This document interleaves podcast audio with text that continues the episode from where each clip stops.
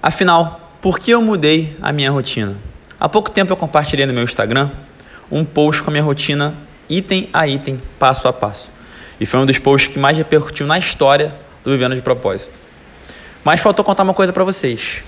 Acordar 5 e meia da manhã com o céu escuro e treinar na praia sem nenhuma alma viva era muito difícil e eu comecei a associar minhas manhãs com sofrimento.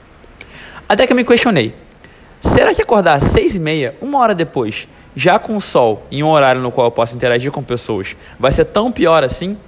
Para fazer isso, eu tive que ajustar o tempo de exercício. Para não prejudicar meus atendimentos, minha rotina, ao invés de uma hora de atividade, eu diminui para 25 minutos. Então eu comecei a acordar às 6 e meia e treinar 25 minutos por dia.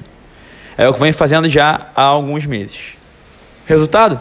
Uma alegria imensa ao levantar da cama, abrir a janela e ver o sol entrar. Uma energia inexplicável, oriunda do som dos passarinhos quando eu abro o olho.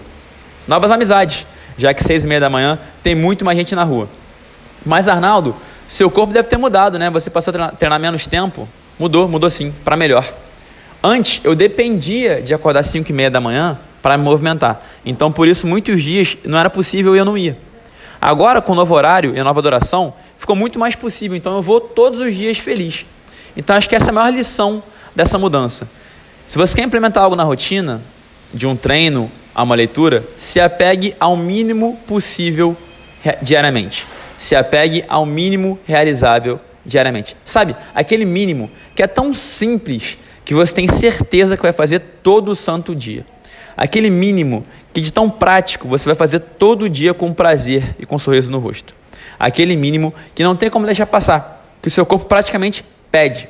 O que mais faz a diferença em qualquer atividade não é aonde você faz, quanto tempo você faz, mas sim a frequência, a consistência. E se apegar ao mínimo realizável diariamente, vai te ajudar demais a ser consistente. Essas mudanças foram muito significativas em todos os aspectos da minha vida. Se antes também eu também precisava de aplicativo para meditar e rituais, agora eu sento em silêncio e sigo minha respiração. E faço isso enquanto tempo achar que está valendo a pena, depois eu paro. Eu não estou sozinho, tá? Não sou só eu que faço isso. Eu estudei muito hábitos de grandes high performers e, e, e pessoas expoentes no mundo, atletas, empreendedores, e todos eles têm uma rotina muito simples, que justamente por ser simples, eles conseguem cumprir todos os dias. Foi o que eu fiz com a minha. Então espero que você possa aprender comigo o que eu aprendi com eles. Eu desapeguei de ser o cara com a rotina mais desafiadora de todas e parei de confundir performance com sofrimento. Era como se eu estivesse numa competição com todo o resto do mundo para ver quem se esforçava mais.